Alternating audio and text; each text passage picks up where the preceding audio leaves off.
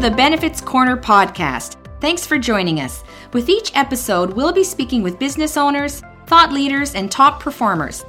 Our goal is to provide our audience with interesting, relevant information as it relates to employee benefits, Canadian healthcare, and running a business. Now, we should say up front that the views expressed by our guests are not necessarily those shared by the Benefits Corner nor its host.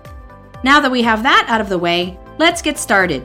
Today's show is brought to you by ARIA Benefits, modern advisors backed by experience and technology. Now, here's your host, Robin Bailey.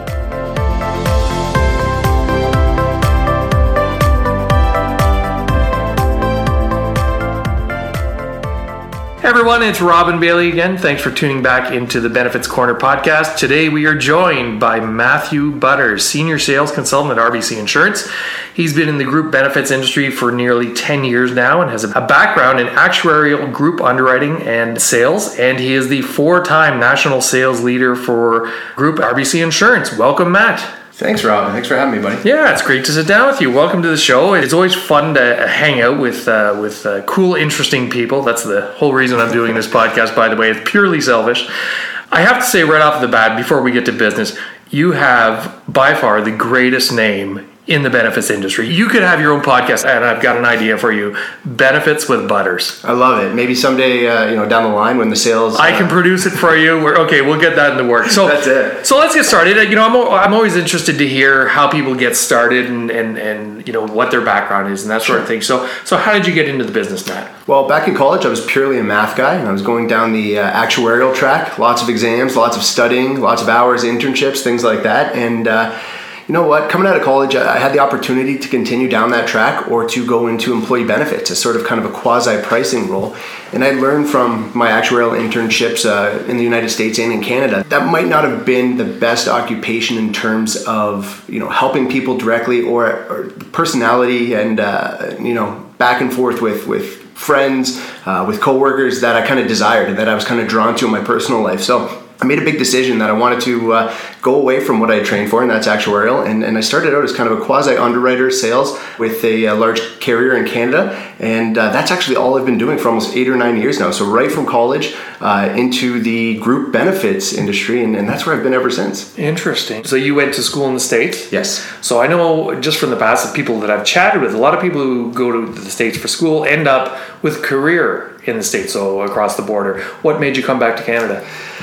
Well, it's actually, you know what, that's a big part of why I continue to do what I do. When I was over in the United States, I was able to, you know, make a lot of friends, uh, teammates, classmates, and, and my internships that I worked in there were also in the healthcare industry. And I noticed a lot of differences, not for the better necessarily, uh, between the US healthcare system and, and Canada's. And, you know, when those differences start to get highlighted in your day to day, it makes you really understand what makes Canada great, what makes, you know, the area that you grew up in very special compared to uh, uh, the United States. And, when I really sat down to reflect upon that as I matured through university, I, I realized that Canada is where I needed to be. As much as there's some luxuries in the United States, you know, there's some cool food, some great Oh, for sure. destinations, Yeah, there's uh, sure. some warm weather. I knew Canada is where I needed to be, especially with you know the way I was raised and what I valued when it came to my per, uh, personal life as well. Yeah, and, and I find that every time I travel, I love traveling and, and seeing new places and learning about new cultures and meeting new people.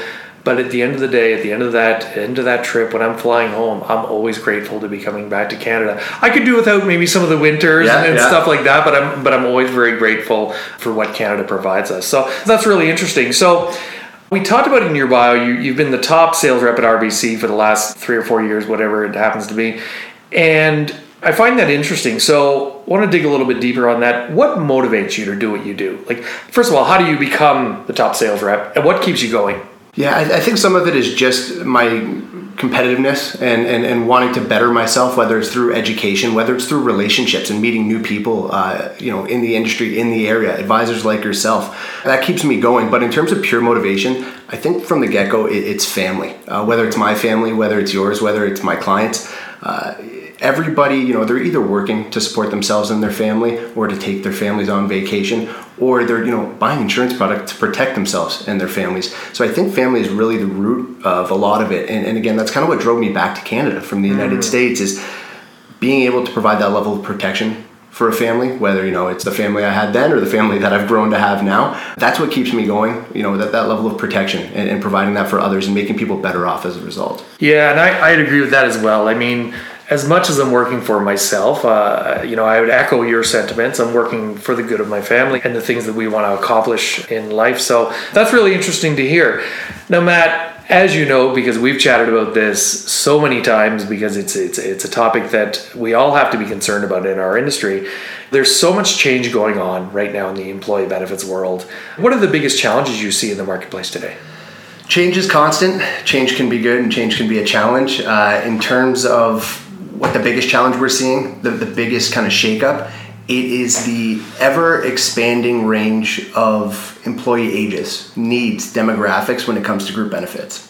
We're getting individuals that are leaving university that are 21, 22 years old and entering the workforce with expectations about what their group benefits package is going to provide for them. That could be compensation, that could be their health and dental benefits, it could be their disability, it could be pension, it could be anything like that. And then on the other end of the spectrum, you have people working longer than they ever have in the past. This That's can be true. 65, 70, 75 year old individuals that are truly still working full time. How do we approach in a manageable way these group benefit plans for such a wide range of expectations, uh, generations, and demographics that could all be working for the exact same company. That's the biggest challenge right now. You, you bring up a really good point because I have uh, one client in particular, and I believe the owner is into his early 80s.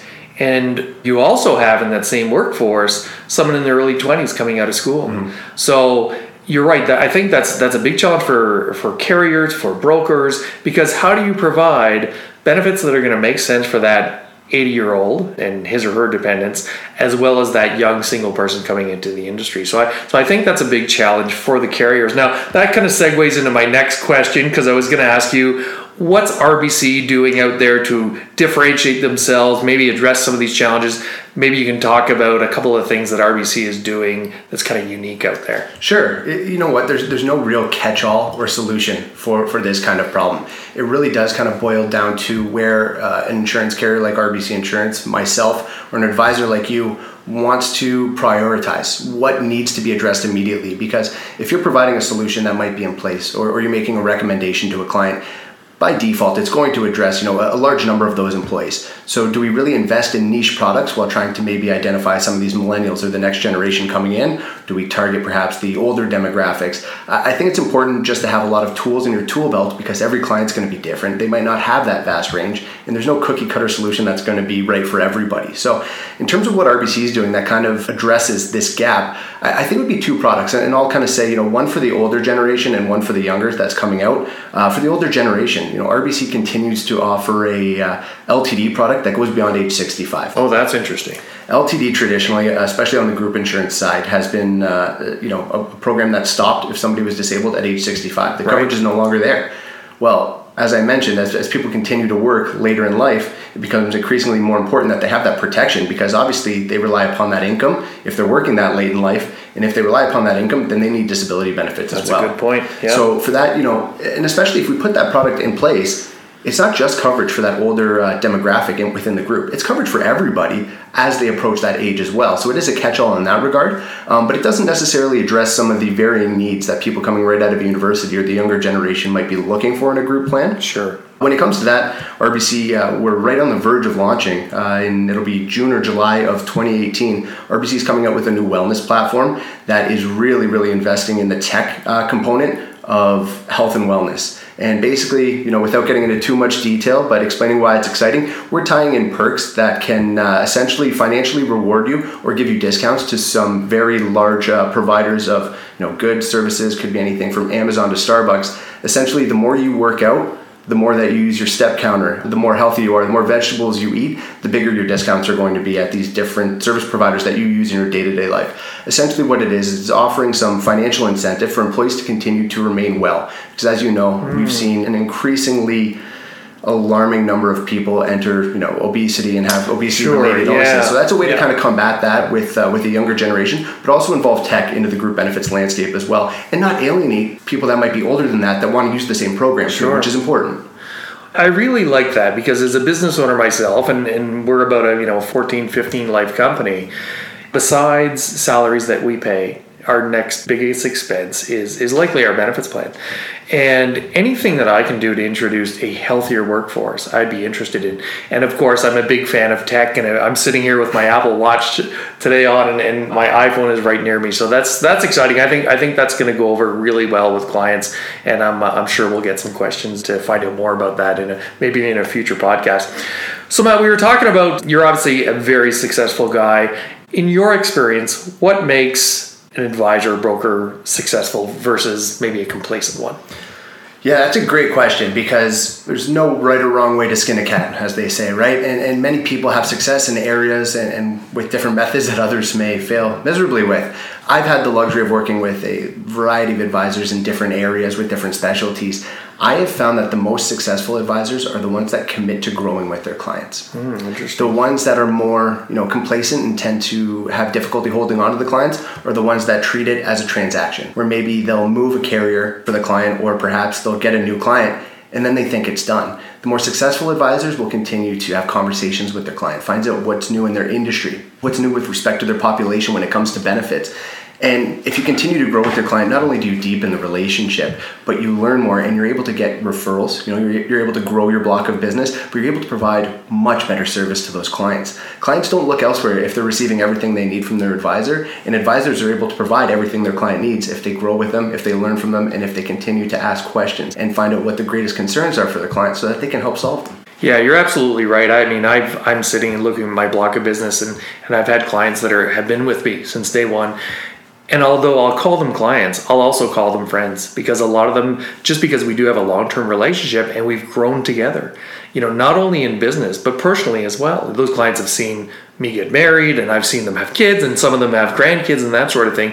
And just to go a little bit further on your point, I think the good advisors understand that the benefit plans of yesterday are not necessarily the right ones for today. And your client's business is not the same as it was you know two years ago and it's not going to be the same two years going forward. So i think you're right. I think you have to be able to grow with your client grow with the carriers and, and, and if there's new products and services out there that make sense for them you've got to be aware of those and be able to deliver those. So that's really great. I, am very excited about what rbc is doing. Last thing before i let you go i love to ask this question. Again i'm always looking for life hacks. What purchase of $100 or less in the last six months has positively affected your life that's a great question because you know what? It's always fun to see what other people are, are shopping for and what other people are, are doing to make their lives easier and better. The one that pops to mind, though I don't know if it's going to be helpful for you, but it's been super helpful for me. My wife, uh, at four months pregnant, recently ran the Boston Marathon. And uh, congratulations! Uh, thank you very much. More impressively, she was four months pregnant when she did it. That's so outstanding. The uh, the item that we bought, and I think it's a pretty darn cool item, and it really helped me center myself, not only personally but professionally, and, and helped me remember, you know, why I'm doing this. It's because of family, and it gave me that perspective. And what we bought together was uh, it, it's a framed photograph of the Boston Marathon course. It's got my wife Nikki's time for how fast she ran it right next to it. No and kidding. It's got a picture of her crossing the finish line, and it says "baby's first marathon." So we already have it hung up in the room. That's you know, amazing. When, when uh, our son or daughter is born in a few months to have that kind of up there as a reminder of, of what you know mom did when uh, when she was pregnant yeah it was about $40 $50 it, it's a nice uh, addition to the nursery and uh, it, it, sets to remind me you know what? Look what she was capable of doing um, when most people are you know trying to stay a bit more sedentary. Absolutely. And and why am I doing what I'm doing? It, it's to help protect individuals like my wife. It's to protect you know my family. And uh, it's something to keep me motivated as well. So that was a pretty inspiring purchase less than $100. I don't know if you want one. I can send you the link if you do, but uh, it definitely worked for me. I don't think I'll ever be running the Boston Marathon. Yeah. But I love the fact that you guys bought that and you have that in your house, and that's a memory that you're going to hold on to. I'm a big believer in moments in time. I have chatted with you before about you know certain pictures. We we're looking around my office now. There, it's littered with pictures right. that for you know Caroline and I have been traveling, and it's those moments in time that are that are really the special parts of life. So Matt, thanks so much for being here. I enjoyed uh, chatting with you. I'm sure we'll get together on a future podcast. But how can people reach out to you? Oh, absolutely. You can reach me at matthew.butters at rbc.com. It is Matthew with two T's and butters like the spread. And if uh, you need my phone number, email me and I'll send it to you as well. So email's best. Thanks, Robin. Perfect. Thanks, Matt. All right, friends, thanks again for listening in today. If you have any questions on today's show, I'd love to hear your feedback. I can be reached at rbailey at ariabenefits.ca, but let's face it, I'm on LinkedIn a bunch of times, so that's where you'll find me, Robin Bailey on LinkedIn. As always, be sure to check out our new website at www.ariabenefits.ca. You'll notice we just put a link up there to the podcast, so you'll see them all there, or of course, you can find us on iTunes and Google Play. We'll see you next time on the Benefits Corner.